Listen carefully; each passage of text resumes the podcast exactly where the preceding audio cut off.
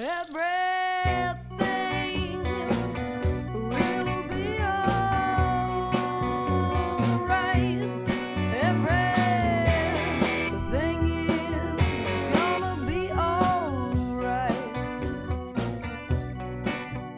day, and welcome to the Pandemic Show. Stories of the pandemic for people living in the pandemic. No one is alone on the Pandemic Show. Thanks for joining us as we unite humanity through stories of hope, connection, and community. happy Black History Month to everybody, 2023. And last year on the pandemic show during Black History Month, we learned about Viola Desmond and Fred Christie. And these were two Black Canadians that demonstrated through the court systems how there was legalized racism against Black Canadians in the 1900s. Fred Christie in 1936, after watching a boxing match at the Montreal Forum, tried to go to a tavern with his friends to get a drink, and he was told he wouldn't be served because Black people were not served in that establishment. He took it to the Supreme Court and he lost. And that ruling confirmed that the tavern could refuse service based on the racist racist segregation. And Viola Desmond, very similar in 1946 in Nova Scotia. She sat in the floor seats at a movie theater. She refused to move to the balcony. She spent some time in jail. And it's only now in the 2000s that she is recognized as a hero and an important Black businesswoman who did so much for her community. These examples just demonstrate how important it is for us to know our history, to realize that some members of our community have been oppressed through the colonial model. To celebrate Black History Month, um, I'm going to read a poem from Earth Magic by Dionne Brand, a Trinidadian Canadian. This book of poetry was recommended by friend of the show, George Elliott Clarke, an important uh, scholar, poet, and Afro Acadian. And the selection I picked today to read to celebrate Black History Month is Rain. It finally came. It beat on the house. It bounced on the flowers. It banged the tin roof. It rolled in the gutters. It made the street muddy. It spilled on the village. It licked all the windows. It jumped on the hill. It stayed for two days and then it left. Now we are in February, but it is uh, scheduled to rain here in Southern Ontario this week. So that's why I picked that uh, poem, just connecting with nature.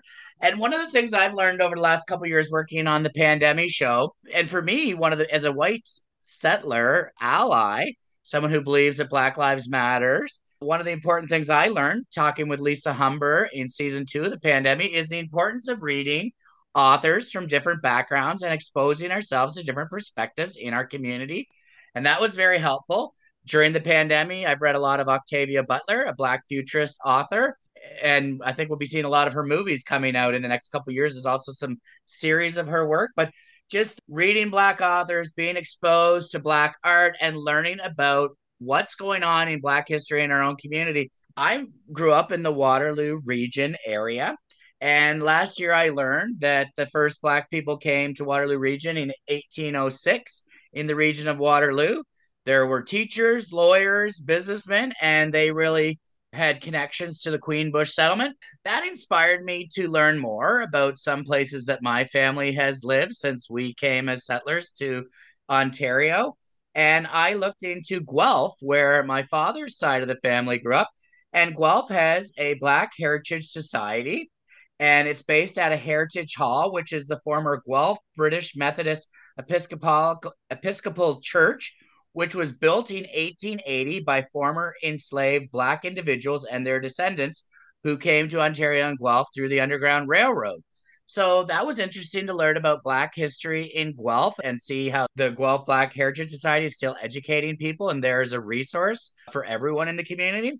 And then I thought, okay, so what about Stratford, Ontario, where my mother grew up? It was a railroad town. Do they have any Black history? So I put it into the computer. And lo and behold, there was an article from this year from the Beacon Herald, Stratford newspaper, and it was celebrating the life of Joseph Christopher Harrison, who was born in the United States into slavery in 1814 and he fled slavery to Canada in 1837, settling first in the Hamilton area, then moving to Waterloo region before settling in Stratford with his family in 1871. And the article talks about how he was a very respected farmer and business person in the Stratford community. So these examples of looking into where where I'm from and my my parents are from has shown me some and taught me some really important and interesting Black history. So I'd encourage everybody else to do the same. Get out there and explore different cultural backgrounds, especially our Black neighbors here in Ontario and Canada. Look at the local arts and the local history. So, everybody, I hope you have a wonderful Black History Month 2023. And thanks for joining us here today on the Pandemic Show. Stories of the pandemic for the people of the pandemic. No one's alone on the Pandemic Show. Thanks for listening to the Pandemic Show.